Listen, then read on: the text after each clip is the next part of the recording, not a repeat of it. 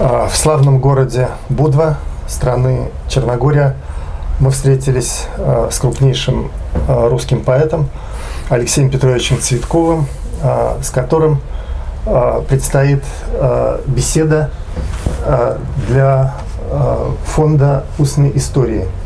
Это такая институция, придуманная выдающимся филологом и исследователем литературы Дувакиным, чей внук Дмитрий Споров продолжает семейную традицию и на основе вот таких устных рассказов о себе, о семье, о своем месте в историческом процессе и можно соткать впоследствии а, историческую ткань. А, выбираются, естественно, а, выдающиеся персонали, которые хороши в, том числе и тем, что даже если и соврут, то сделают это красиво. А в целом, конечно, люди с э, репутацией, которые просто так, без дела врать не будут. Алексей Петрович, я счастлив, что э, нам удалось э, в этом формате э, сформировать нашу встречу. Моего участия должно быть как можно меньше. Чем больше вы сами расскажете о себе, несмотря на то, что, в общем, ваша биография изученная, я думаю, через короткое время ее начнут проходить в школах. Вы, конечно, должны сейчас усмехнуться, но э, это, так, оно, Я усмехнулся, да. так оно на самом-то деле да. будет. А, начните, что называется, от ова. А, с какого-нибудь а, дальнего-дальнего места. Что вы помните, что вы знаете, безусловно, конечно же, знаете о своих предках, может быть, даже не родителях, а дедах и прадедах. Откуда вы взялись, как вы оказались в Ивано-Франкивске? Э, На самом деле я знаю очень мало, э, потому что как, как я оказался в Ивано-Франкивске, это, это как раз очень понятно, потому что это был, было после войны, и мой отец был кадровый офицер, э, который начал еще с финской войны. Тогда он закончил какое-то училище. Он был пехотный офицер, вот он прошел финскую войну, а потом прошел всю, ну, так называемую Великую Отечественную. Э, вплоть до... И вот это все немногое, что я знаю, собственно говоря, о его военной биографии. Я знаю, что он был ранен в Праге в последний день войны. То есть уже после войны, но по, по российским понятиям последний день войны это 9 мая, у него был шрам вот, вот здесь вот на голове, такое скользящее, слава богу, ранение, да. И вот это я знаю, так сказать. А что касается и я знаю, что все его впоследствии друзья были офицеры, отставные офицеры. Но что интересно, что я сравнивал, кстати, вот эти свои воспоминания э, с другими военными детьми. Э, они всегда отмечали, конечно, День Победы, они собирались, выпивали. Никогда о войне я ничего от них не слышал. Ни от отца, нет его сослуживцев. Они обсуждали что-то вот такое э, сиюминутное, повседневное. А, там, я не знаю, они возмущались сокращением армии хрущевским, которое было знаменитой в начале 60-х годов. А, в каких войсках он служил? Пехотных. Э, грубо говоря, там, грубо говоря, а тоньше говоря, наверное, пехотной разведки. Вот, вот что я, все, все, что я знаю об этом.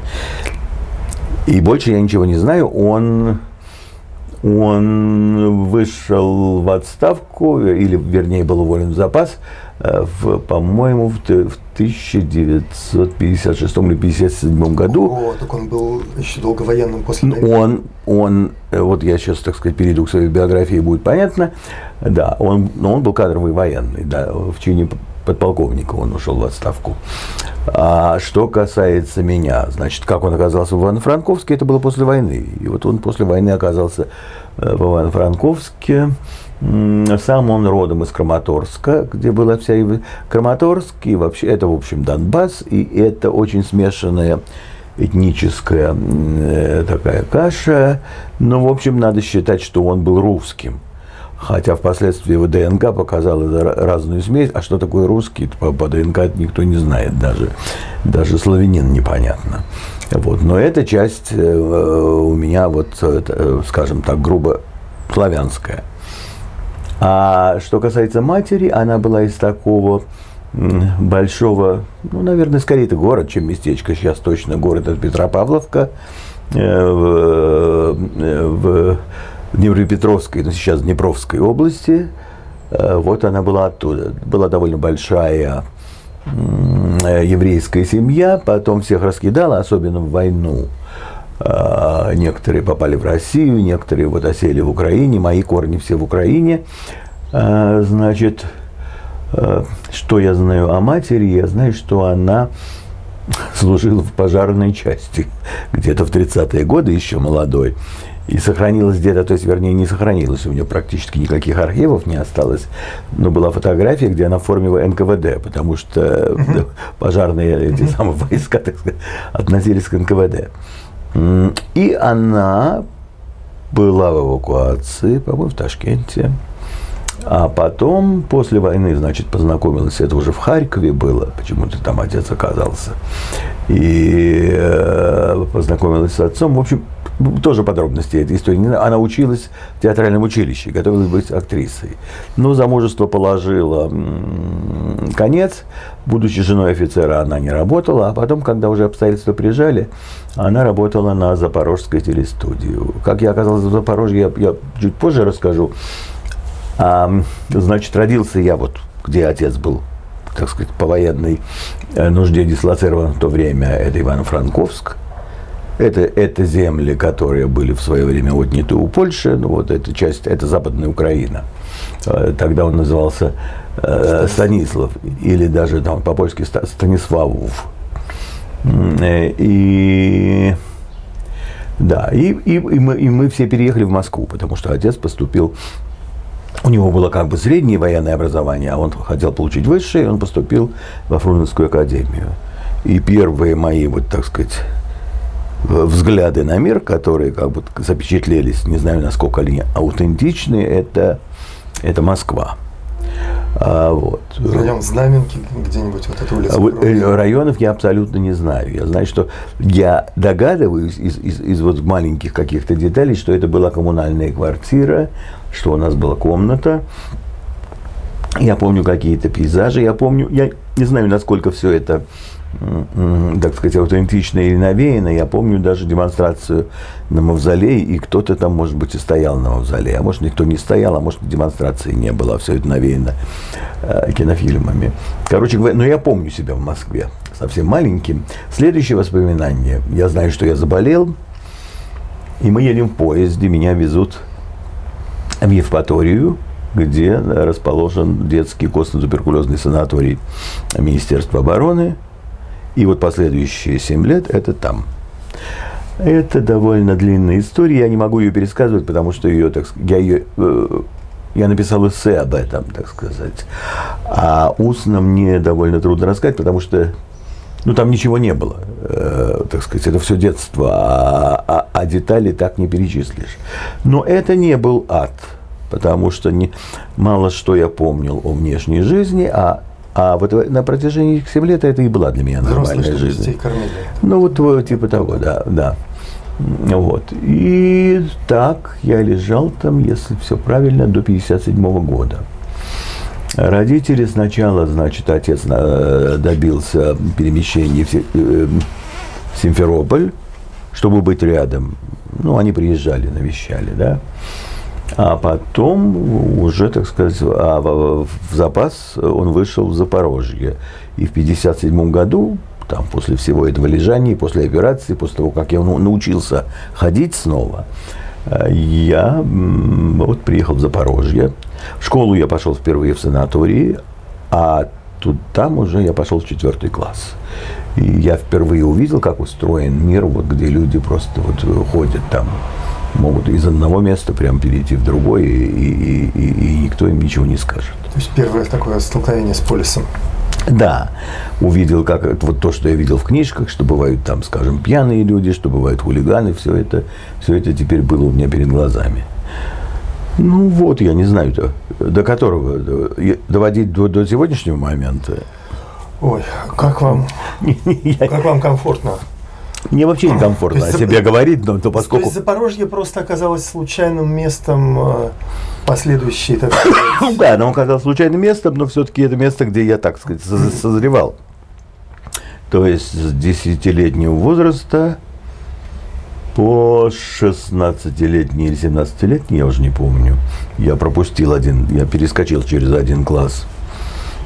И, и я поехал поступать в Москву э, на химфак.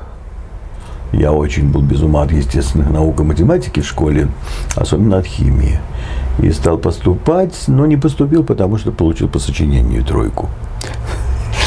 Была, правда, четверка по письменной математике, но если бы не, не тройка по сочинению, я бы поступил. А вот. И сейчас бы, так сказать, меня кто-нибудь другой интервьюировал. Я не знаю, Нобелевский комитет, может быть, по, по, по химии. А, вот. Э, и, значит, вот, э, так сказать, в полном отчаянии возвращаться ли в Запорожье, э, но там по, по, по коридору МГУ, когда мы забирали документы, там бегали разные люди из провинциальных университетов. Сначала меня стали тащить в Томск на, на, на физфак. И я практически дал согласие и шел уже туда с документами. А дяденька из Одессы, из Одесского университета, перехватил меня по дороге. И так я пошел в Одесский университет.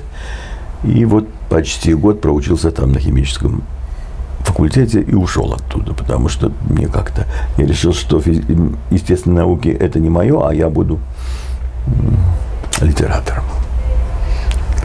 А первые опусы когда? Первые опусы какой-то какой-то летний, значит, после того, как я выписался, мне доставали путевки в какие-то летние оздоровительные учреждения, и это был какой-то санаторий, тоже детский под Одессой.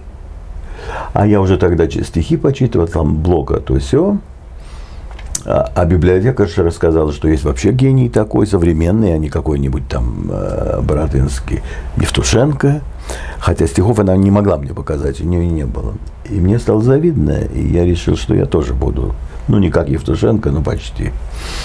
И я да, взял тетрадку, взял карандаш и написал полную тетрадку стихов. Интересно, что они были все, все очень правильного, правильные метрические, хотя очень смешные размеры, как дактиль, допустим. И, и, и, и правильно зарифмованные. Но это была такая, такая несусветная чушь, что просто вспомнить страшно. Ну, вот так а вот. если бы пришлось вспомнить Могли бы вспомнить? Отдельные строчки, но, но не, не, не, не, не, даже под страхом расстрела не, не будем, да? А, вот. Нет, я, я вообще все это свое раннее творчество э, интенсивно стараюсь забыть, и, и, и получается. А вот. Э, лет 15, значит, вот это было, да, мне. Куда мы дальше едем? А, дальше Москва, как я понимаю. А, дальше Москва, да. Ну как, сначала Одесса все-таки, да, где интересно было, что я... Сейчас еще какие-то связи у меня есть. То есть есть люди, которые... Вот, допустим, Борис Херсонский, он чуть помладше меня, но он помнит меня по Одессе. Там, как... Постарше Борис. Нет, он помладше, конечно, да. Эм, вот он, я не знаю, на сколько лет, на 3-4 года он меня младше. И он помнит мои выступления, сам он был тогда школьником. Да? Но это не мои выступления были, ну какая-то у нас была студия такая в Одессе, да, такой, э, боюсь, Юрий Михайлик такой, да. по-моему, он еще жив, да? Да, он живет в Австралии. В Австралии, да, и у него дочь тоже поэтесса, да. А, вот, и мы вот занимались в этой студии, и там читали стихи. Да, но когда я ушел, так сказать, я какое-то время жил в Запорожье еще с родителями, потому что сначала я ушел в академический отпуск, пытаясь сообразить, что я хочу делать дальше. Э, академические отпуска были серьезной частью моего образования, потому что я учился во многих университетах. А потом, значит, я решил поступать в Москву на ИСТФАК. И что? Ну и, и какой же год был, я уже не помню, 66-й, что ли, я поехал в Москву и таки, да, поступил в МГУ на истфак. Вот вы очень долго э, рассказывать о моем образовании, потому что оно все не кончалось, но длилось, да? Это очень интересно. Ну, потому как оно интересно? Это какие-то... В ваших просто... текстах просто столь концентрировано а, и, и, и, и, и научное знание, простите за... Ну, дат я не помню. А людей упоминать мельком я, я чего-нибудь напутаю, да, потому что я, в общем, я мало внимания уделяю своей биографии, если только она не, вот, не проскальзывает в стихах. Э, э, на истфаке я учился чуть подольше, но был, ну, прям какой-то конфликт, я не знаю, зачем мне это нужно было, но, но очень сильный конфликт с преподавателем какой-то из марксистских дисциплин, я уже не помню, что, что это было, который на каждом занятии спрашивал, не исключили ли меня уже. И что-то у меня как-то упало.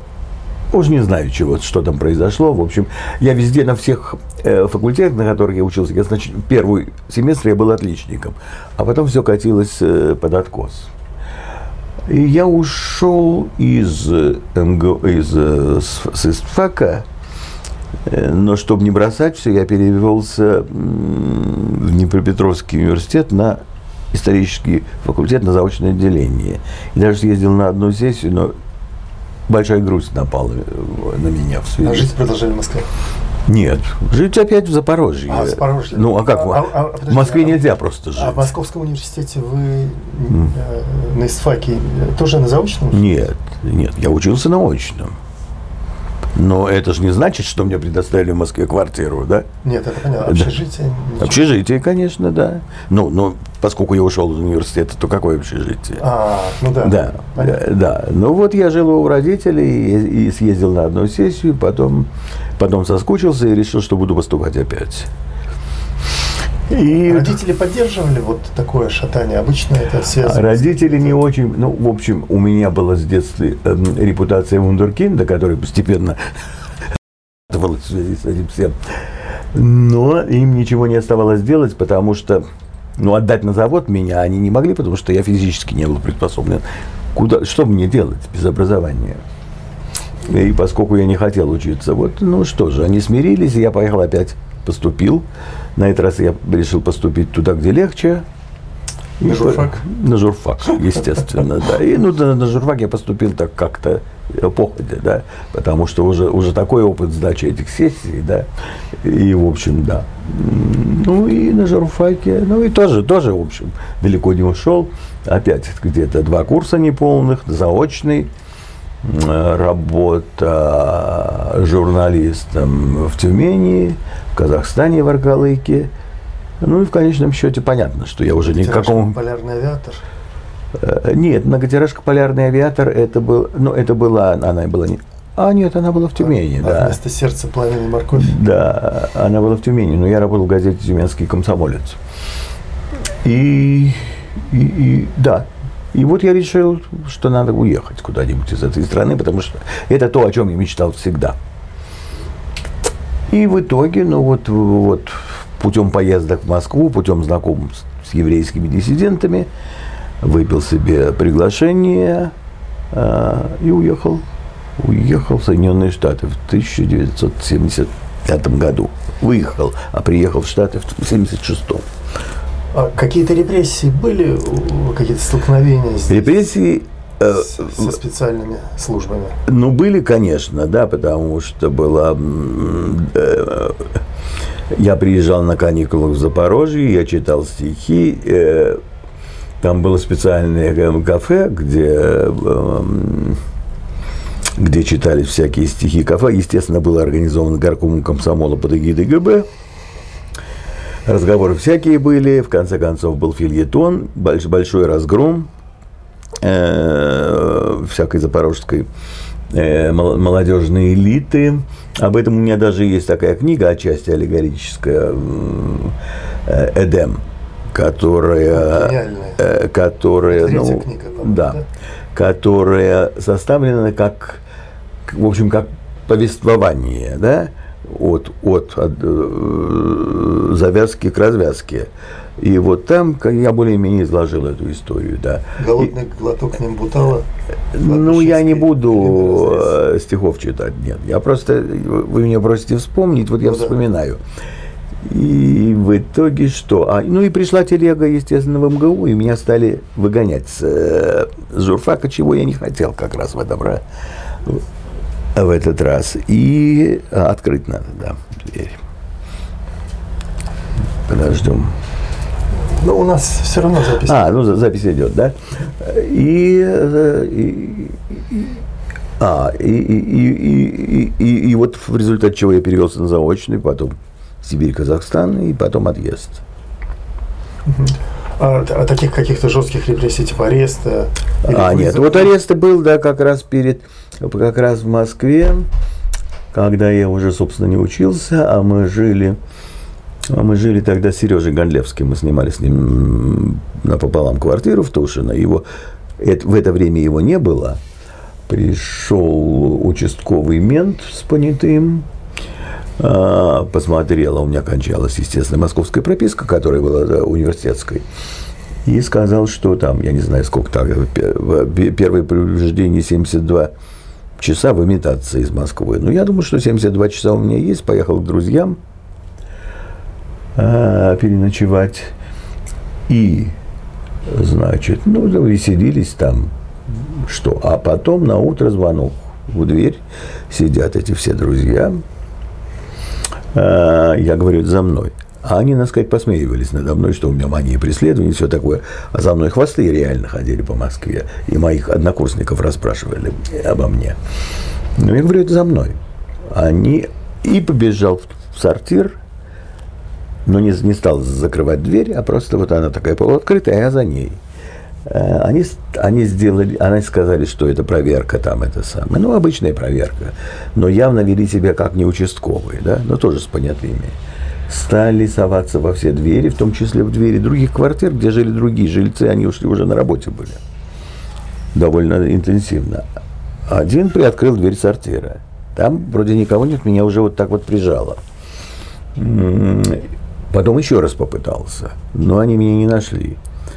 Не заметили? Да, ну вот не нашли они меня в, это, в, в, в, в сортирной щели. И вроде бы ушли. Ну, мы как-то, в общем, в панике. И я пытаюсь там на, на, набрать нужную сумму денег, чтобы улететь в Запорожье. А это возле метро университет такой. Чер, самые черные времена, вот этот 74-75 да. год. Красный дом такой, на который стоит над метро университет. Красные дома знаменитые. Ну, красные дома чуть подальше, а тот прямо на, на который над метро стоит. И там арка. Я выхожу из этой арки, э, вот уже иду к метро, медленно проезжает Волга, и через минуту, как меня так подхватили, я как бы взлетел, я уже сижу в этой Волге. Ну, потом, значит, какие-то допросы в участке, причем какие-то очень странные, что явно, что вопросы исходят со стороны КГБ, хотя это угрозыск. Потом меня куда-нибудь в обезьянник хотели поместить, но обезьянники были все забиты, потому что было предпраздничное время в Москве. И в итоге я ночев, мне, ночевал во Внуково в машине с двумя ментами, которые, в общем, ничего в этом не понимали и были неплохие ребята на самом деле. А утром меня посадили в самолет и отправили в Запорожье. А я уже, естественно, был в подаче, и я думал, что все это, что все провалилось, и как дальше жить. И в этом Запорожье я хотел, кстати, отдать им эти деньги, но они не признали. В ГБ звонил. А, они... Деньги? 18 рублей за билет а. в самолете, который они купили не получилось, да? Э, вот. И что? И, и, в общем, так сказать, ну, был в отчаянии, честно говоря. А потом вдруг как-то все улеглось, и, и разрешение дали, и через Москву я улетел, да. Это был 70, 75 пятый год, да, лето, август. Это последний раз вы видели отца? Уже. Да, потому что отец э, очень скоро после моего отъезда, но он меня проклял, надо сказать, перед смертью простил. Он э, после моего отъезда заболел какой-то что-то онкологии в мозгу и, и очень скоро умер. Мать была жива еще. Ну, я с матерью я потом увиделся. Звонили из Детройта, да. диктовали по буквам. Да, да, вот это так, да. Да, потому что телеграмма уже была в Америке не очень э, принята, да, но вот, э, так сказать, по буквам русский текст мне передавали, да. Ну вот, биография, да. А, и проснулись вы а, в какой-то момент в Соединенных Штатах?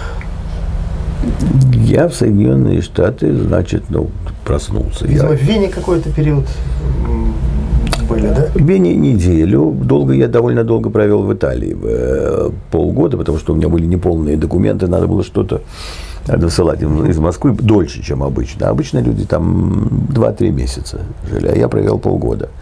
Ну, в общем, довольно счастливые полгода, потому что хоть денег было ну, крохи, но хватало там на угол в, в, в какой-то комнате на еду и, и даже выпить.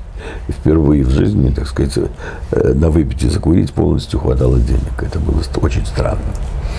Вот, а и прилетел в Соединенные Штаты, по-моему, в феврале 76 года в Нью-Йорк. Очень, конечно, странный был этот Нью-Йорк. Вот, какое-то время жил в отеле, потом, потом нашел работу дворником в пригороде. И одно время дворничал. А потом ребята, с которыми познакомился в Риме, они были советские рок-музыканты в прошлом, да? Они там, они все полетели в Сан-Франциско, там даже организовали рок-группу, которая была одно время вообще даже на американском телевидении, но потом развалилось все. Я решил, что чего я буду в этом Нью-Йорке, я лучше полечу в Сан-Франциско, так, так интересно. И полетел туда, вот э, к ним, устроился там на работу в газету «Русская жизнь». Английский уже был... Э, Английский у меня был всегда, но, но разговорный был плохой. В смысле, английский я выучил еще. Я уже в Союзе свободно читал по-английски.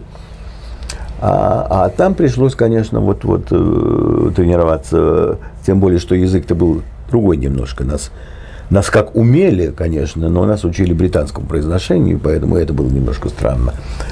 Вот. Ну, как-то год у меня ушел на то, чтобы, вот, вот, э, так сказать, что, чтобы английский стал прозрачным. Э, и в этой газете «Русская жизнь» я какое-то время работал, потом прилетел туда Саша Соколов на гастроли, мы с ним познакомились, он, а, ну и, так сказать, я... Лос-Анджелес.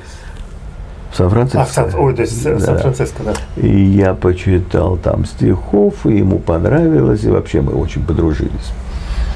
И он, вернувшись в Ардис, он показал эти стихи там Э, ну, директорам издательства Карлу Энде и Профер, и, и, их посмотрел Иосиф Бродский. И он сказал, что это, в общем, неплохой поэт, надо печатать. Выкинул большую часть моих шедевров и отобрал то, что, что да, да, да, то, что для книжки. Я, так, я, кстати, тогда на него очень обиделся и сказал, что же мне с этими стихами сделать. Он сказал выкинуть. Бродский. Да, и, да, и я обиделся, да, потом пожалел, что больше не выкинул, тогда книги не было бы. Вот. Это и, состояние сна. Э, да, да, да. И, и вот так у меня вышла первая книжка, ну, а попутно я поступил, что, так сказать, жить-то надо как-то, я поступил в аспирантуру, не имея, кстати говоря, ни одного диплома, я уже объяснял, как я учился, но из всех университетов у меня были академические справки – даже только из двух, из, из ФАКа, из, э, потому что Одесск в Одесске я уже не трогал, с ФАКа, из э, журфака. Их хватило, они переведены были по американскому понятию в кредиты, и и это хватило на то, чтобы как бы у меня есть уже образование. Э, а вот, э, колледж 4 года, да. Угу. То есть меня приняли в аспирантуру, прямо причем на, на докторскую степень, Это на Мичиганский, PhD. Мичиганский университет, да. Вот. Как-то мы вот прям, прям всю биографию до смерти довести, что ли, да. Как, как вам удобно? А я... Маленькая пауза, у вас слетела, да? Да, да. Значит, я год смерти не знаю. Что вы не, без напряжения. До сих пор. Да. Вот, вот до, до того, как мы сидим здесь, да? Пока, пока не хочется пленка. Тяжело восковой, это. Восковой валик. Тяжело это. Я, А. я- т- тяжело в смысле не то, что жизнь тяжелая, жизнь нормальная. Просто тяжело, я его не очень не люблю про себя рассказывать. Я понимаю, что это вот та. Ну, надо один Да, раз да, да, да, да, преодолеть да, да. себя. Мне тоже сейчас было бы намного приятнее с вами Да, да. вы, выпивать и слушать мудрости. да. А, э, да, Мичиган, доктор философии. Ну, доктор, но не, не Преподавал. философия, это, это, это, это, э, скажем так, эта степень примерно э, доктор философии по э, PhD, по славянским языкам и литературе со специализацией на русской, да? Вот. Это, это приблизительно эквивалентно в кандидатской степени в, в, в России. переводе. В переводе, да. Ну и потом я, значит, работал э, в должности пополам. У нас была с женой э, в таком Диккенсон колледж в э, Пенсильвании, в небольшом городке. А потом я как-то там не сложились отношения у меня с, э, с- со старшей профессоршей на кафедре. Э, Я ушел и поступил на «Голос Америки», где проработал года четыре, кажется. Это в какие годы? Это я сейчас скажу, это вторая половина 80-х, да. И потом на «Голосе Америки» тоже, ну, тоже, тоже какое-то время проработал, тоже не очень понравилось. А, работали э, редактором. Вот трудно сказать, как это. эм, То есть поначалу как бы даже была творческая какая-то работа. Я помню, что летал в, эм, э, в Кембридж. Нет, Оксфорд, Оксфорд, конечно, Оксфорд, Миссисипи, э, где университет Миссисипский, и там каждый год фолкровские родения. Вот это было интересно. Но потом-то очень, очень рутинная какая-то работа, в основном переводчиком. Потому что мы набраны из нового поколения, в основном люди образованные, знали хорошо и русский, и, э, так сказать, современные, которые слушатели, да, и английский. И вот нас, так сказать, мы километрами переводили с присланные сверху материалы. Мне это не очень нравилось. В итоге я оттуда ушел и, и- и поступил на свободу. Сначала Мюнхен, потом Прага. И вот это, так сказать, моя, моя, моя последняя работа в... так Вы сказать, упомянули о да. жене. Ну, да, да, я- жена не одна была, так сказать. Что Расскажите, если не секрет. Если Ну, не одна горячо. жена была, значит, э, одна жена была, собственно, моя однокурсница по аспирантуре. Она была, я не буду называть имен, но она была украинка, но рожденная уже в Штатах. Ее родители были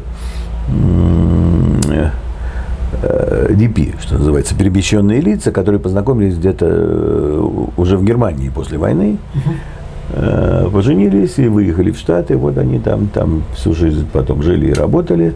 А она родилась уже там. И вот мы познакомились в Мичиганском университете, и мы одно время работали вот на одной должности в этом Диккенсон колледже. Просто у нас была да их было мало, честно говоря, там на одной зарплате на двоих.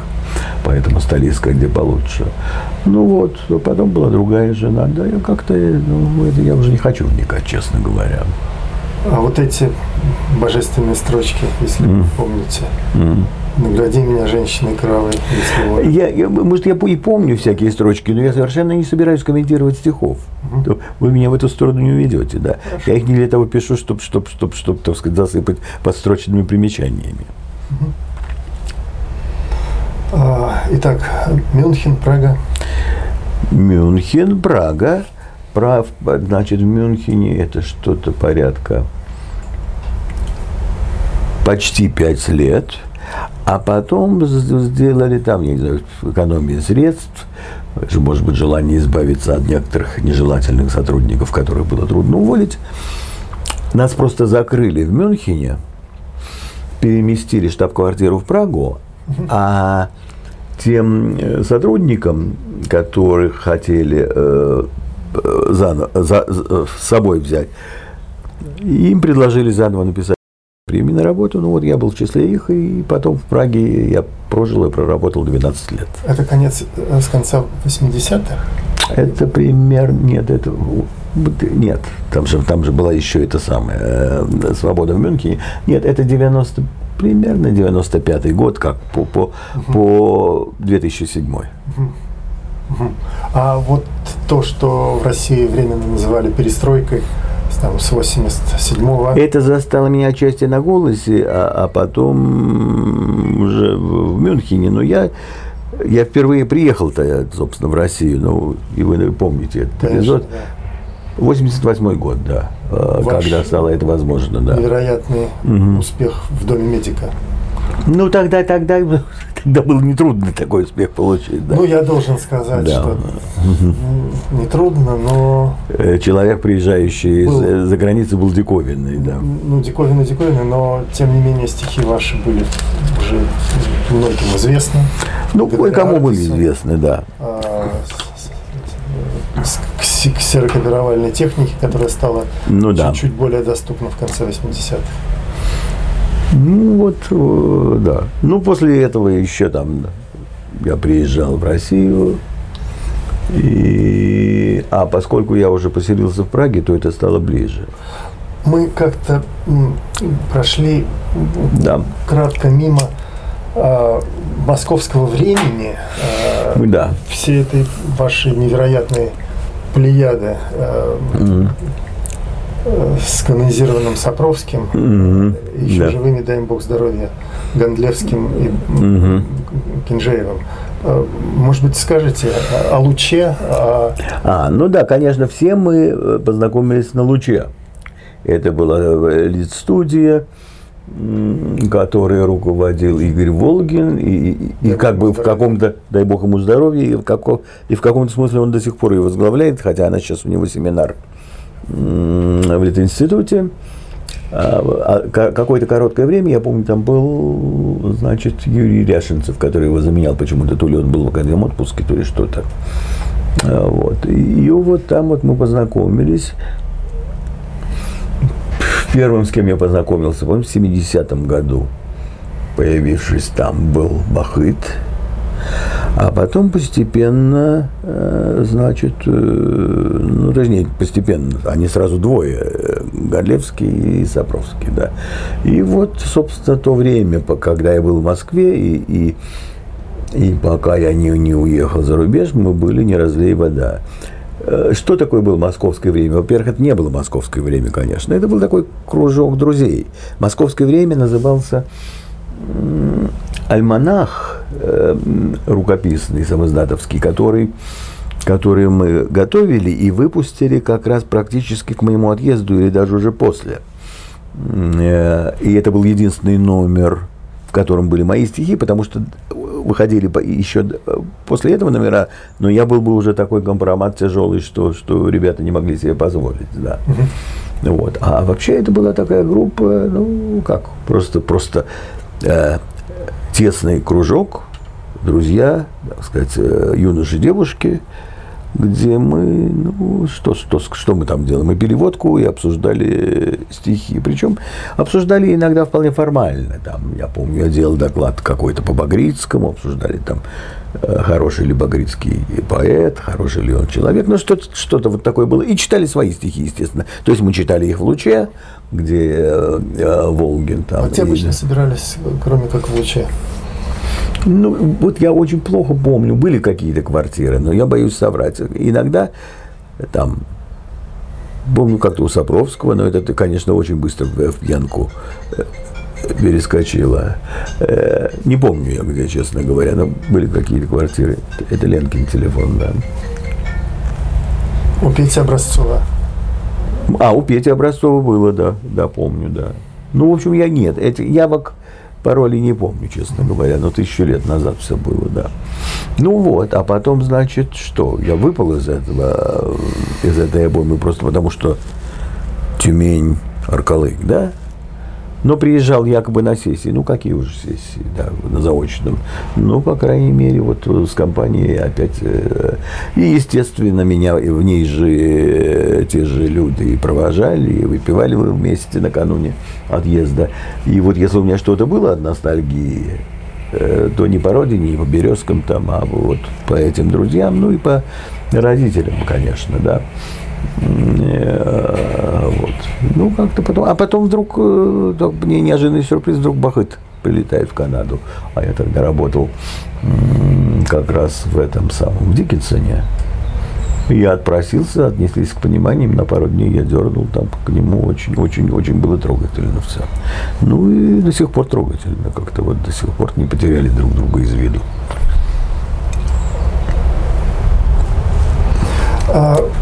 А вас э, э, с редкой для него э, чувствительностью э, вспоминал э, в своем самом, наверное, скандальном романе «Это я, Эдичка» mm-hmm. Эдуард Лимонов, э, выведя вас под Алешкой Славковым, если я да. не ошибаюсь. Mm-hmm. Э, как сложились отношения с... Ну, они очень хорошо сложились, мы были друзья там, я не знаю, что, чтобы о Лимонове не говорили, и чтобы я сам не говорил, так сказать, впоследствии, когда он, так сказать, когда у него в, когда у него получи, в руках оказались какие-то конкретные э, политические рычаги. Тогда мы были очень-очень близкими друзьями. Эм, мы ну что, вот этот отель Винслоу, который описан, мы там э, часто собирались, выпивали, ели знаменитые эти лимоновские щи, которые он варил так в каких-то прям чанах. Вот. И да, такое какое-то трогательное, беззаботное время, хотя, хотя какое-то непонятное, что же будет дальше. Пока я не уехал в Сан-Франциско. После этого После этого, значит, мы встречались тоже. Ну, как мы встречались? Допустим, когда-то мы собрались с ним и с Сашей Соколовым, с которым я его познакомил. И они тоже очень, так сказать, полюбили друг друга. И мы э, а, отправились, где-то взяли машинку, кто-то нам дал на гастроли по Калифорнийским университетам. Очень была, была забавная история, да. Ну, тоже за что там вспоминать, да. А, э, там, ну, с какими-то людьми познакомился в ходе этого, допустим, с, Ми, с Милошем. да? Да, мы выступали в университетах, и вот я помню, что с Милошем познакомился тогда, э, в Беркли он был. Так, я, я не потерял еще, нет? Нет, все супер. Ну вот. А потом да, вот наши последние встречи были в Калифорнии. После этого я, я, я лично с ним никогда, и вообще в контакт практически не вступал. Я помню, что там до меня доходило, что он в Москве меня разыскивал, где я был мельком, но я был в каком-то чудовищном гриппе. И как-то он меня не нашел, я улетел в Прагу. Как раз это было в период путча э, вот этого, когда стали все расстреливать. Не, не Ельцинского. То есть это вы за вот эти да, да, да, Ельцинского, да. Что? То есть вот за эти последние 30 лет... Если Никакого контакта. Удивительно. Да, я, интересно, мне кто-то прислал откуда-то выдержку, но это было да, да, уже довольно давно. То есть выдержку я, я недавно читал, что он пишет, что вот Лешка Цветков как-то жалко, что он попал в лапы либералам, и они его, так сказать, свели с правильной дороги. Ну, вот такое было упоминание. Я же о нем написал, мне заказал, как, какой журнал вот этот? Как его зовут? Газета «Лимонка»? Не газета «Лимонка». Журнал был «Русское», «Русское» не мысль, а русское слово. Да, э, этот. Это французский элемент? Нет, это был российский журнал. Вот этот одиозный персонаж его издавал. Проханов? Альшев... А, аль, аль, э, Альшанский. Альшанский, одиозный. Да, они мне сказали, а мне это Татьяна Толстая очень, она там часто печаталась, она рекомендовала, что очень хороший журнал, эм, и, и меня попросили, да, обещали гонорар приличный. Я написал такую статью, она где-то у меня до сих пор есть, о Лимонове, э, такой без всякого, без всякого э, осуждения, просто описал наши отношения. Они, кажется, напечатали, денег не заплатили, журнал быстро лопнул. Да. Ну, вот это последний мой такой контакт как бы с Лимоновым. А с Сашей Соколовым тоже как-то вообще? С Сашей Соколовым, ну, как-то разошлись наши дороги, да? Последний раз мы виделись, кажется, это было в Крыму, где он вышел из, из, из глубин и явился народу, да? Я помню, там вечер был вот такой вот, да? Это было сначала в доме у... э, а, А- а- Олейникова. Олейникова, да, да, бывшая, с которым я познакомился еще там э, во времена смога. Да, и вот мы тоже, так сказать, э, нас судьба столкнула. И, и вот там мы сидели, потом он на этих волошинских э, чтениях вы- выступал, да. И это, пожалуй, была, по-моему, наша последняя личная встреча. То есть это начало 2000-х, видимо, да? да, да. С тех пор мы, ну, пару раз с какими-то э, э, по, по, по, по, по почте что-то перекинулись, с тех пор я, я не, не встречался. Ну, мы очень разные люди, конечно, и нам уже было, было бы трудно вообще-то о, о чем-либо говорить. Хотя, вот, ну, вот в фильме он как бы хорошо мне отзывается, но я, так сказать, э, если говорить о литературе, то это он одна из самых ярких фигур как- как- и в русской литературе, и в моей жизни, и сыграл очень важную роль в моей судьбе. Э, В общем, и был очень, очень близким другом, да. Эх, как это печально звучит, был близким другом. Ну, как бы, ну, смешно говорить о человеке, которого ты не видел там, я не знаю, э, се- 17 лет или что-то в этом роде, да, Э, что, что мы близкие друзья. Да нет, тоже так нельзя сказать, да. А с Иосиф Александровичем, я почему так спрашиваю, потому что Бродский а, владел умами вот как раз в середине 80-х дошли до уже практически литературных, да и не только масс, Мгм. а, его а, творения, а, все же эти книжки, вы Да. знаете, да, они были не просто на вес золота, их, их не было вообще. Я понимаю, да. Книжку Ардиса или издательство имени Чехова, это Да. э, Не, у Чехова, у Чехова Бродский, по-моему. А, в- ранние, ранние, Да-да-да, правильно. это б- б- был особый, так сказать. Да, да. удача и героизм. Но когда дошли ваши Да. тексты, ваши Гондлевского, Бахыта, Да. то меня они про- произвели впечатление ну, просто разорвавшейся бомбы. Мгм. Я понял, что, в общем, Бродский имеет в вашем таком э, составном лице с- совершенно э, могучую альтернативу именно на уровне поэтики. Потому что Бродский задавил, э, э, сейчас, наверное, можно сказать, все живое вокруг себя именно своей специфичностью, э, часто э, компилируемой до пародийности. Дело в том, что он, ну, во-первых, он был достаточно известной фигурой еще до эмиграции, да? Э, Да, он, у него выходили сборники, он ходил в самоиздате, когда мы не очень были известны, да? Мы же, мы, э, помимо всего прочего, мы и помоложе Иосифа Александровича, да? Э, А ну, и потом, конечно, вот эта история с э, процессом его, то есть на, на мой арест не, не особенно обращали внимание, да, а вот его процесс был, ну, благодаря тому, что в зале нашелся человек, который это все стенографировал. Э, И потом, ну, это никакой не упрек ему, но люди, которые жили в столицах, э, там, в Питере, в Москве, которые имели связи какие-то, вот они на них, в- на Бродского вышли Карл и Линдей Проферы, которые очень помогли ему э, в- Америке, Вот, да? Кстати, о проферах. э, Да. Буквально Да. на два слова в сторону. Чем они, как вы полагаете, руководствовались, создавая русскую современную литературу? И перестройка их убила, по сути дела.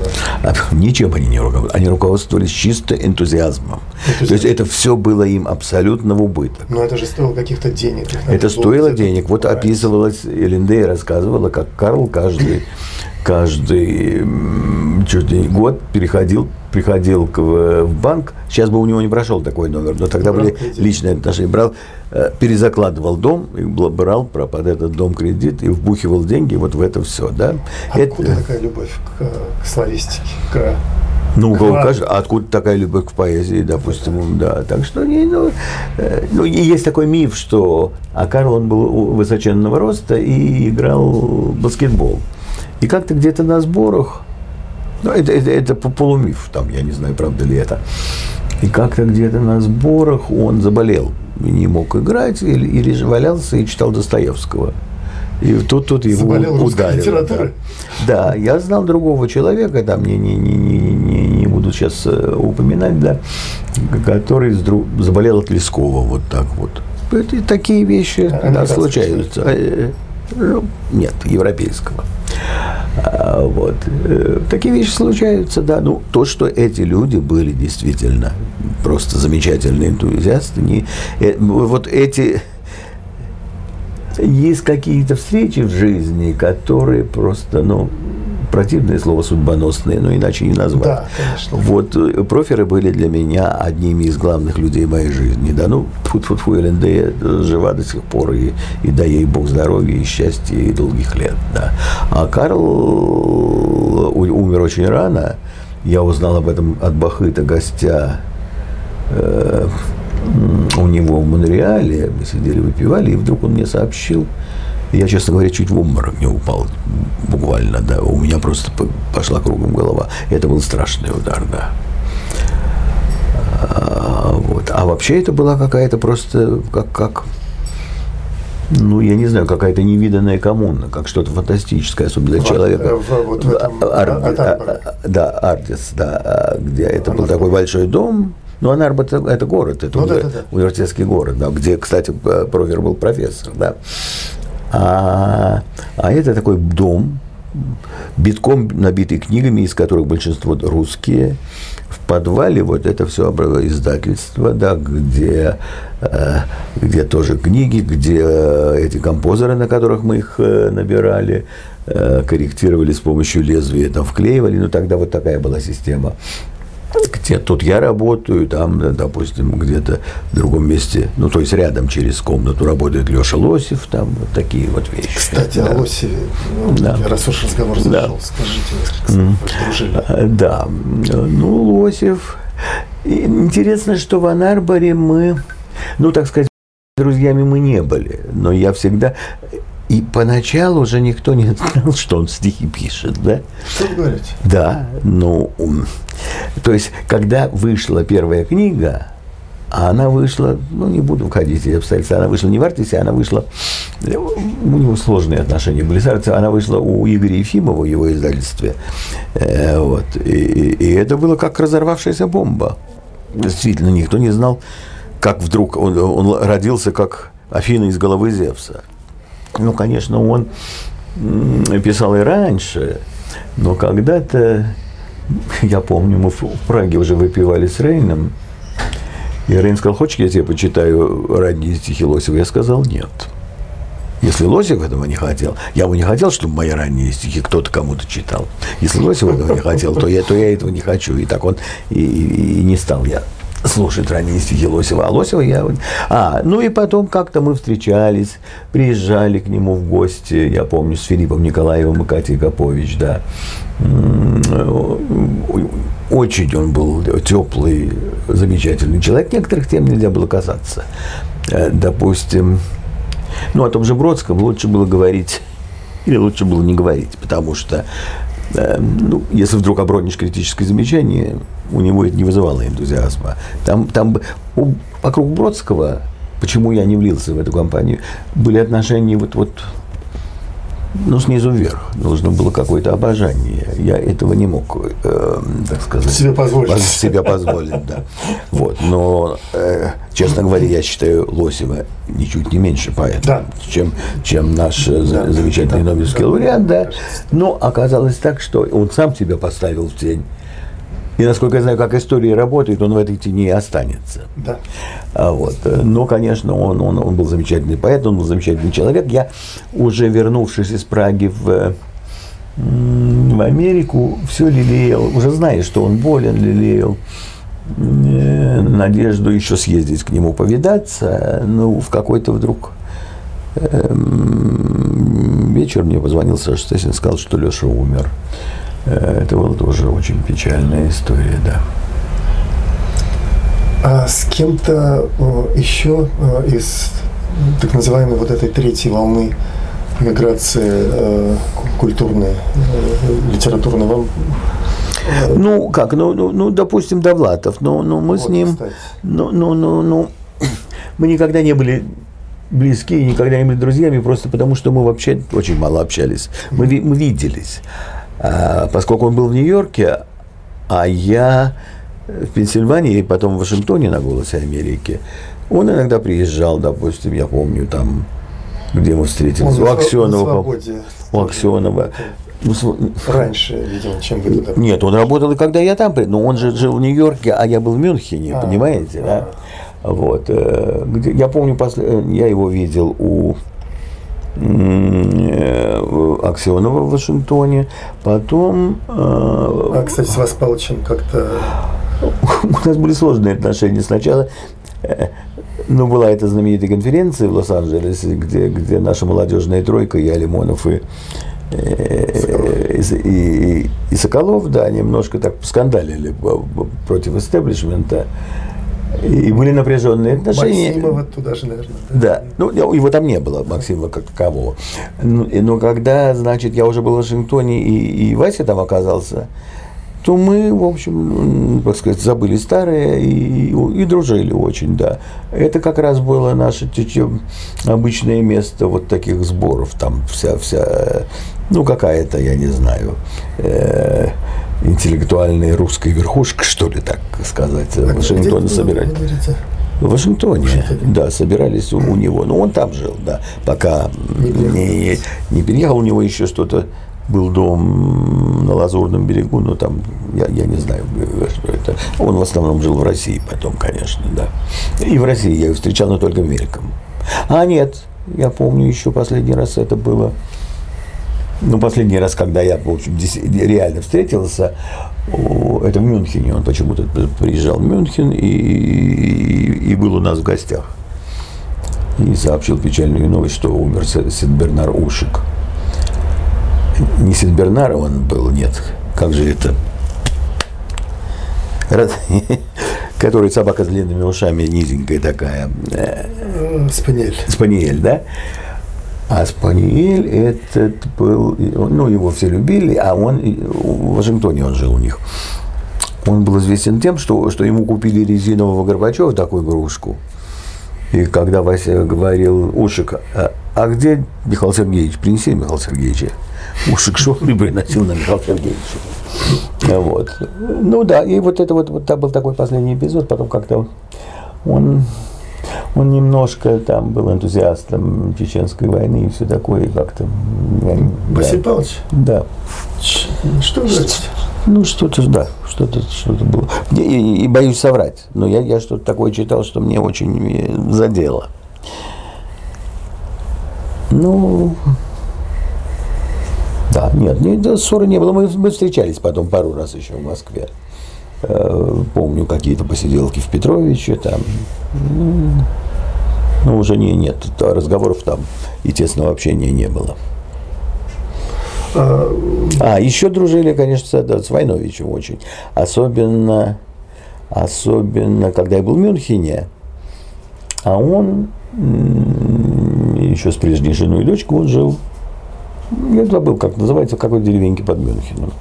И Либо он приезжал в Мюнхен, либо, либо мы с женой приезжали туда к нему и очень-очень, так сказать, приятно проводили время. Я очень любил их. А, вот этот роман 2042, который все более и более становится реальностью. Этот роман вышел, э, когда я еще был на «Голосе Америки». Там мы его читали, там мы с большим интересом. Нет. Тогда Надо я тоже... Прозорливости ему не Да. откажешь. Тогда я тоже был, конечно, с ним знаком, но более тесно мы подружились именно вот, вот когда я переехал в Мюнхен. Не хотелось бы так это напрямую касаться этой темы, Да. а, но поскольку время вроде еще э, есть Ну, пока есть, да. некоторое. А, Зная, в общем-то, ваше отношение к Крыму, к Да. нынешней ситуации в России, вы поэт ведь оперирует не только э, фактическим материалом. Вот это нечто не называемое э, вдохновение, предчувствие, предвидение. Э, конечно, Блок не мог предвидеть революцию такой, но он ее предчувствовал. Вы что-то чувствуете относительно России? Как бы вы не э, показывали себя э, абсолютнейшим э, космополитом, универсалом, который может жить в любой стране мира и заниматься, собственно говоря, чем хочет, вы же все равно занимаетесь писанием стихов на русском языке. Угу.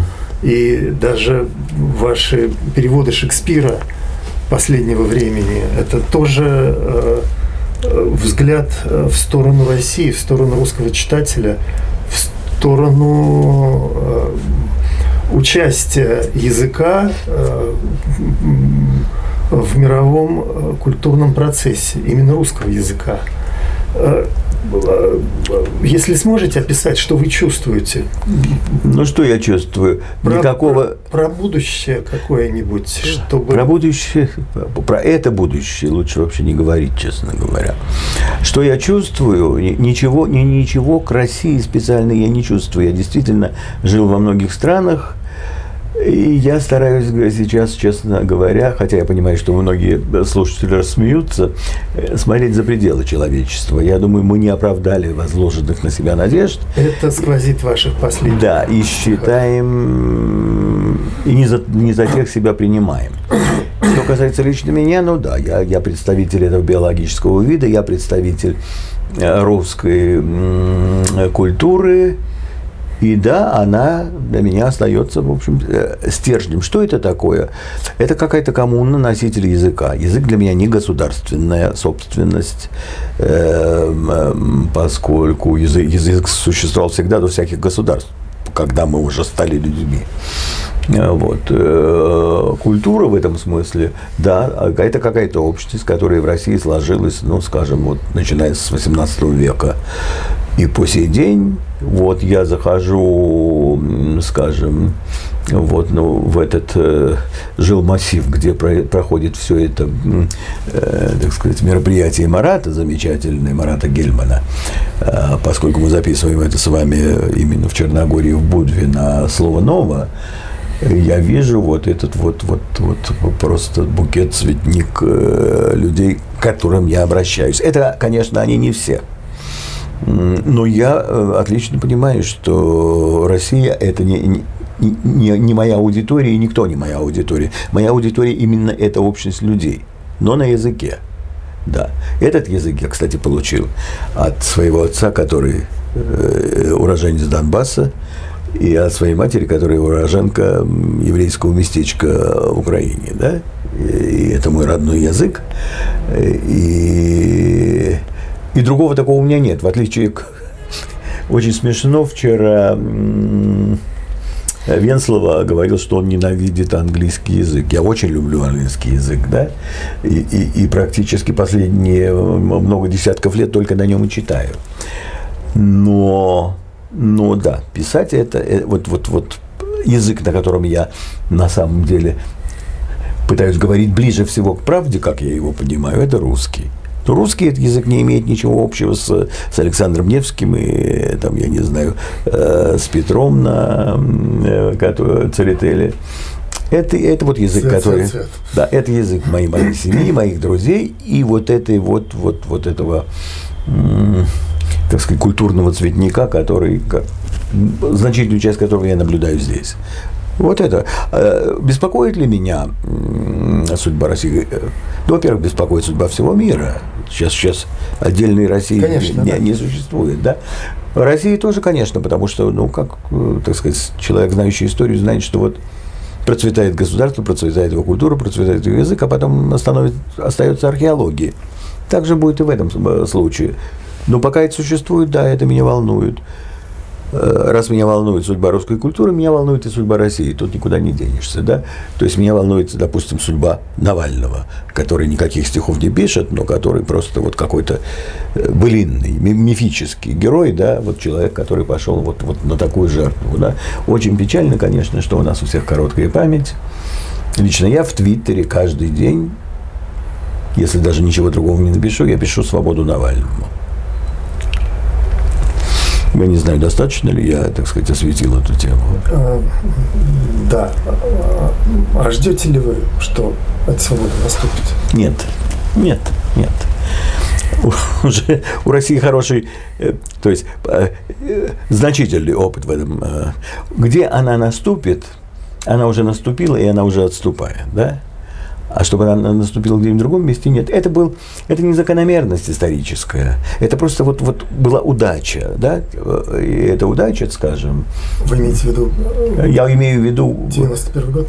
Нет, я имею в виду просто вот, вот просвещение, либерализм, э, техническую революцию, которая либо привязана к ним, либо случайно так совпало, да, э, вот то, что началось в конце 17 э, века, и длится до сих пор, но уже вполне возможно в закатной фазе, потому что потому что все, все печальные ситуации в Соединенных Штатах, из которых я уехал, и в других странах, и, собственно, а, а куда Россия стремится, что в этом, в этом разваливающемся мире она будет э, маяком свободы? Когда? Не говоря о, о том, что она по-прежнему, в общем, тюрьма э, ну, народов ну, маяком, не маяком, но может как-то без, без фанатизма эти репрессии и все такое. Если она будет деспотической страной, то, то всегда будет вот, вот такой. А она будет, да. С чем вы связываете вот это? Вот это? С ее историей. А, а, а, а чем вам 19 век так не нравится? 19 век был, век был частью того, той же модели просвещения, либерализма. Все это шло с Запада. Не из Китая же мы получили все это. Не из Китая мы получили поэзию, да? Не, не, не, не, ничего в данном случае, в данном смысле дурного я Китай не хочу. Россия Россия – это, в общем, окраина э, либерального западного мира. И все эти веяния, так сказать, в России оттуда. А другого очага просто не было. Не в Индии это было, не в Китае это было, не, не, не там, скажем, не, не, не, не в Америке до Колумбовской все это возникло. Это возникло, это возникло в Европе, и очаги этого Соединенные Штаты, в какой-то степени там Австралия, Новая Зеландия, и, и это все гаснет. А что Россия? Россия в этом, в этом была маленькой какой-то приводной машинкой сбоку. Я сейчас не говорю о русской культуре в политическом смысле, да? А она, в общем, ее, ее всегда тянула к, к какому-то гнету. Россия была всегда синонимом, так сказать, деспотизма и рабства. Хочется немножко возражать, конечно. Э, это кто кого интервьюирует? Это да. да. А что вы думаете о христианстве как доктрине? А почему я должен говорить о Ну, потому что это часть, часть моей культуры, да? Есть масса религий. Я, допустим, я я ко всем религиям отношусь отрицательно, но я, но я мне не нравится исламофобия, которая, которая стала вообще совершенно бытовой. Это люди тоже, так сказать, часть, часть, часть той же религиозной культуры, один и тот же куст, так, сказать, так называемые авраамические религии. О христианстве это очень долго, это, это надо какие-то вести доктринальные разговоры. Я просто но ведь гипотеза Бога. Атеистом вы ведь не сразу стали? Нет, не сразу. Я был сектантом, да. Но я ближе был к католицизму, скажем так, да. Потому что в православии меня всегда задевало вот это вот местническое э, его там русское э, э, православная церковь. А извините, а мы сейчас сидим в Черногории, которая тоже в основном православная. Она же не русская, да? А если взять Грецию, так у них вообще календарь нормальный, да? Они не живут в, там, в, в, в, в доге. Тут акцент все-таки не на русское, а на православную церковь. А православной церкви нет. Ну, смешно говорить. Что, что общего вы имеете, там, я не знаю, с, ну, с, ну, с какой-то восточной, допустим, православной церковью. А вот сейчас откололась эта самая украинская э, э, церковь Ну, и, как- как и ее клеветников. Ну, Если всегда это- клеймили. Православие, э, литургические такие религии, они же не, э, они же не достояние отдельного человека. Чело- человек во что-то верит. Будучи атеистом, я тоже во что-то верю. Я не буду сейчас формулировать, во что я верю. Но такая церковь э, подразумевает иерархию. И посмотрите, кто там иерарх, да? Ну вот, я не знаю, Папа Франциск, там кто-то, может быть, не согласен, но он, в общем, как бы понятный мне человеческий человек. А это что? Как можно, как можно Большой- принадлежать? Большая печаль. Печаль, печаль не печаль, но человек живет один раз, и он должен себе выбрать место и понять, что он, что он делает. И он не может э, поклоняться чему бы то ни было, во что он верит внутри вот этого, э, вот этого ужасного общества. да. Э, так что вы спросили про христианство, но это слишком, это слишком Узко. большой, это наоборот, это слишком большой шатер, да, э, чтобы э, рассуждать о нем. Если человек во что-то верит, да, и собирается, так сказать, люди в свой молитвенный дом, там в церковь, неважно, да, и потом расходятся и- и- и живут согласно этим заповедям и не трогают меня. Не гнобят людей за то, что они э, э, вступают там в половые связи не с тем, где, а как кто им предписывает, э, за то, что они исповедуют другую веру. Это меня совершенно... Мы все мы все ограниченные люди, и других не будет. А, Я не верю в вашу веру, я не разделяю вашу веру, но я буду, там, умру, не умру, но я буду бороться за, за права любого верующего, по- поскольку он не нарушает обычных вот человеческих законов, там не приносит э, человеческих или животных приношений, да. А, Конечно, смешно, что все эти люди считают себя, что, что они что-то высшее в космосе, да? А вот кошки, которые здесь ходят, что, что, что они где-то вот ме- наши меньшие братья, я совершенно так не считаю. Да? Я считаю, что мы одна из ветвей эволюции, которая много о себе возомнила. э, И будет тупиковый. Ну, коне- лю- любая тупиковая, но мы, мы созданы так, что мы в очень короткий момент, так сказать, покончим со, со, со- со своим родом, да. И вот я хотел бы, чтобы кто-то кто все-таки остался на этой земле, потому что она, э, в принципе, она симпатичная, да, и, и- и надо дать, там, я не знаю, кошкам, пчелам, муравьям, э, сороконожкам э, шанс еще один. Ну, так вот, вот мои взгляды на христианство. Христианство там нет места для кошек, там нет места для собак, там нет места для сороконожек. Отпадает. Ну, если взять э, Ноев ковчег, то, в общем, как э, одну из э, книг Ноев ковчег, Ноев ковчег был, так сказать, э, ну, во-первых, это, это все ближе к fiction, но неважно. Но, но если это, так сказать, один из... погрузил всех, кого мог. Ну ладно, ну, смешно. Главную массу э, э, жи- жизни на Земле составляют микроорганизмы. Бактерии, да. Да. И они здесь жили до нас, и вот они-то точно нас переживут здесь, да, и будут жить, как жили, да. Кроме того, мы без них не можем существовать. Человеческий организм состоит на... на, на, на, на Стихов не пишут. Тяжело это, извините, вот эти вот стихи, вот этот Бах, Шекспир, там, я не знаю, Кант, Платон, это все наше. Вы слышали от какой-нибудь кошки хороший отзыв там о Шекспире, да? Что это, что это такое, да? Не, не, это, это смешно. Мы, мы хвалим себя за то, что мы – это мы. И ни за что больше. Ну, ну, мы не хвалим, а как бы... как- Мы мы гордимся этим, да, что вот у нас есть Шекспир, что у нас есть Платон. А тем, что мы можем 6-6 миллионов людей угробить за один день, а кто? А, а другие животные так не, не поступают. Другие животные, очень мало животных, которые, которые просто садисты, Да. да. А человек, вот, вот как раз одна из главных отличительных черт. Он, он любит р- р- разрывать своего ближнего на куски и любоваться этим. Жуть. Ну, Но вот а, это все-таки, наверное, не, не главная черта человека. Для меня главное. Для меня главное. Ну, в смысле, вот если у вас есть друг, который патологический убийца, но еще пишет стихи, какая, вам, какая у вас главная э, черта для этого? Горе, горе. Ну, горе это нет. Горе, горе, горе не горе, а есть моральный какой-то суд, да? Главная черта это то, что он патологический убийца.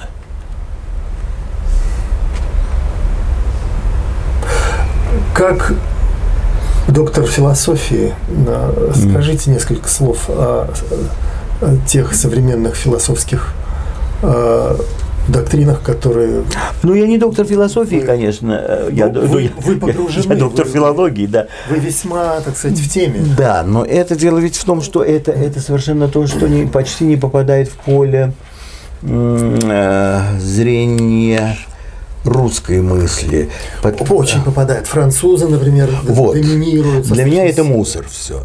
Для меня это, это, это для меня. Глотари, да, да, да, да. Я и говорю, это, этим мусором я абсолютно не интересуюсь. Это все камлание, это все метафоры, это Славой все. Жижик. Ну, ну давайте, да, да, я не знаю. Вот, вот да, давайте возьмем, да, я не знаю, тарелку и назовем ее философией. Тарелка не философия, словой жижик не философия, гватари не философия. Это все камлание, это все нагромождение метафор. Они исходно заключают, что мир непознаваем. А все это болтовня культурологическая. Кроме того, они мои враги. Это... Все вместе. Все вместе, да. Все вместе, потому что это десант, который слева идет на либерализм. Справа там фашизм, слева вот вся эта французская и мерзость, да, э, которая, которая просто не верит. Ну, я не знаю, там начать Фуко, я не могу здесь разбирать Фуко. Но Фуко считает, что все, все, что мы видим здесь, никакой истины нет, а есть вот какое-то, так сказать, борение каких-то доминантных структур. Да? Да. А я, не, а я считаю, что есть истина. То есть я, я ее сейчас я говорю это не в религиозном смысле слова, а истина есть что-то, что есть что-то существует, и мы можем, так сказать, ну вот как сказал там, я не знаю, Павел сквозь стекло не ясно, что-то разглядеть и как-то к этому приближаться. Этих людей это абсолютно не интересует, они в это не верят. Более того, вся их э, так называемая философия э, основана именно на этом. Нет, для меня философия это только аналитическая философия, где люди э, делают утверждения, которые в принципе можно опровергнуть, э, и где они приводят Аргументация. Есть, есть такая гигиеническая процедура в, э, в аналитической философии. Ты высказал какой-то тезис, приведи сразу все возражения, которые существуют против этого тезиса, и придумай еще какие-нибудь. Против Заставь... Нет возражений. Нет, именно возражений против своего тезиса. И скажи, почему они неверны. И заставь меня поверить в то, что ты говоришь правду, да? Когда какой-нибудь Бердяев, да, э, который там, я говорит, дух человеческий в плену, плен этот я называю миром, там, мировой данностью, необходимостью. Да мало мне чего ты называешь. Покажи мне этот дух. Где человеческий дух? А собачий дух? Ну, ну, я не знаю, насколько, э, так сказать, меня возмущает то что, то, то, что в России и в Европе считают философией в основном, да. Философия для меня кончилась, европейская философия для меня кончилась на Канте. А, я не знаю, есть Ницше, но он, которого я люблю, но он не... И, и, и который сбил с толку малых сил, да, но он не философ в основном, он, он ну, то есть он сокрушитель, да? Он показывает, что, что, что все наши, в общем, истины шатки. Он же говорил, что он философствует молотом, да? А, эти, он совершенно не был, он совершенно не был, так сказать, врагом истины и отрицателем. Но он просто, поскольку он говорил э, афоризмами, в силу, кстати, своей болезни, он не мог писать последовательно долгие книги, то, э, то, то там, как, как гру, грубо говоря, как, как в Библии, как в Коране, каждый найдет оправдание своим глупостям. Ну, вот, вот э, они, так сказать, хотя в них больше, в этих людях, конечно, больше от марксизма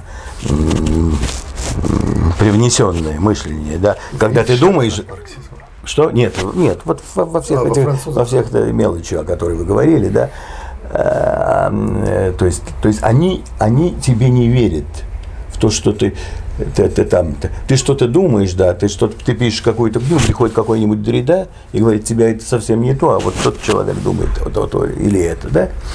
То есть, то есть ты не думаешь от себя, а ты думаешь, ты думаешь либо от имени, вот если вернуться к Фуко, ли, от какой-то доминантной структуры, или ты думаешь как угнетенное меньшинство, тогда ты должен с этим бороться. Так, а, а наши красавцы? Да. Мамардашвили.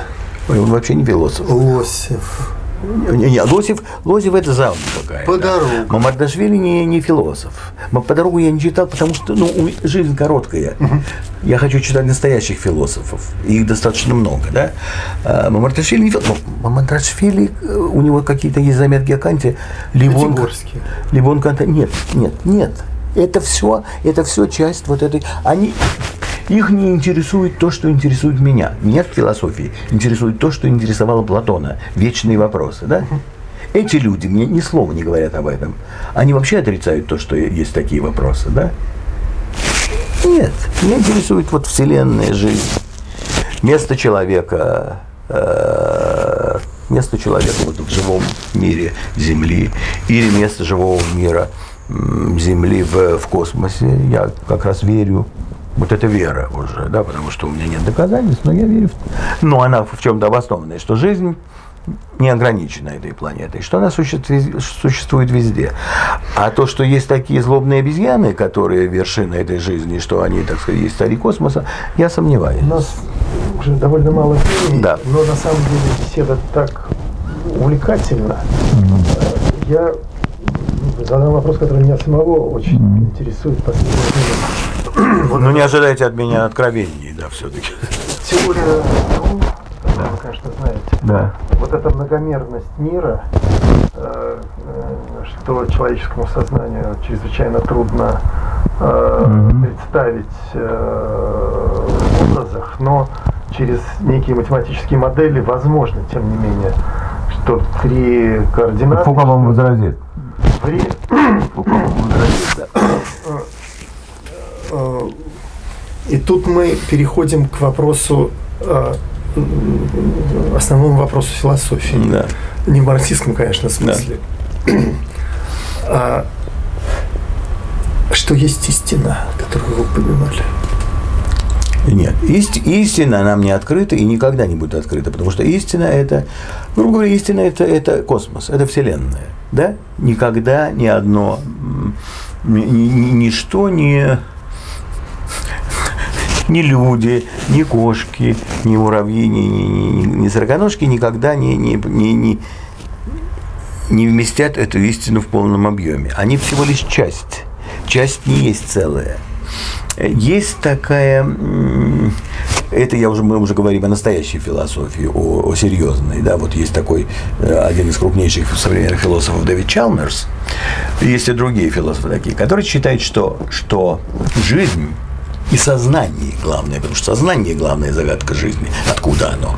Оно заложено в космосе, оно заложено в Вселенной. Вселенная, все, что во Вселенной есть, одушевлено, и, и в каком-то смысле, но не в нашем, и не, не, не, не в собачьем, сознательно. Но наши все представления о Боге, это все, это как человек, только с бесконечными атрибутами. Откуда мы это взяли, я не знаю. Мы никогда не постигнем этих атрибутов. Но Вселенная – это машина жизни. Вот, вот так я ее вижу, да? И поэтому жизнь никогда не иссякнет, мы можем уничтожить эту планету, и мы ее уничтожим, да? Но, но моя надежда на то, что вот, вот, вот, вот есть то, что есть, а, а, а не нет ничего, да? И, и, и это, да, так сказать, ну, вообще это повод для бесконечного оптимизма, да. Все будет хорошо, мы здесь обязательно. Алексей Петрович, а, стих один. Нет, любимый. Не, не, не, не, не, любимых нет. Во-первых, это не ко мне вопрос. Во-первых, любимых вопрос не, не хочу. Я здесь говорил как нормальный человек, а теперь я должен не, не, не, не, Не, не должны. не. Но могли. Ну, может быть, да. Да, стихи есть, не, не буду. Спасибо. Мне кажется, наша беседа была чрезвычайно содержательно. Ну, что-то что я наплел, да. Ага. да. Может быть, последние э, слова э, да. биографического свойства. Живете сейчас в Израиле. В Израиле mm. что-то завибрировало, голос крови, зов души, практические соображения. С голосом крови трудновато, потому что я, я не рос как еврей. Тут же еще связано, во-первых, так сказать, то есть э, формировался я в годы борьбы с космополитизмом. Не я, а вселенная, из которой я вышел, да? Потом началось вот это движение, многие мои друзья, за, за возрождение еврейских традиций и все такое. В это я не попал. Живя в Запорожье, допустим, где вообще ни одной синагоги не было, да? И не зная, что я еврей, то есть мне о том, что я... Да, о том, что вы еврей, я узнал все недавно, извиняюсь. У, у, у меня была э, русско-еврейская семья, с, так сказать, то эту тему просто не затрагивали. Это, мои родители были советские люди которые верили в то, что это все произведено. Конечно, когда я увидел своих еврейских родственников, я уже понял, что они не совсем такие, как русские, да, потому что они-то были совершенные евреи, да. И э, но это были просто мои родственники. Я не, я не понимал, что, что там такое суббота, что такое закон и все, все это. Так что э, о том, что я еврей, я узнавал от соседских девочек, которые, которые говорили, жить по веревочке бежит. Что вы говорите? Это да. в Запорожье? Что? Это? Ну, конечно, да. А что, что, да, народ. И да. Откуда знали Цветков совершенно русская фамилия? Маму мою видели. Она, она, ну, а, у нее такие черты, по которым опознается, да. А потом не, никак не знаешь, да. Антисемит всегда учует евреев. Господи. да. А, вот. И, и узнал об этом только когда, когда изыскивал пути к побегу, то понял, что вот это, вот это, вот это ниточка, да. А Израиль, ну как, ну я, я, я много раз бывал просто в Израиле, там много друзей. Эм, в общем, я, я его люблю с, со всеми его проблемами, конечно, которые я вижу. Ну и когда встал вопрос, куда еще сбежать, оказалось, что это ну, не в России жизнь, да? в Израиле. Мама умерла сравнительно недавно, да? Мама моя похоронена, мама моя умерла в 2005 году и похоронена в городе Риховице в Израиле. Ну, так куда мне еще бежать? Она уже задолго до вашего туда приезда. Да.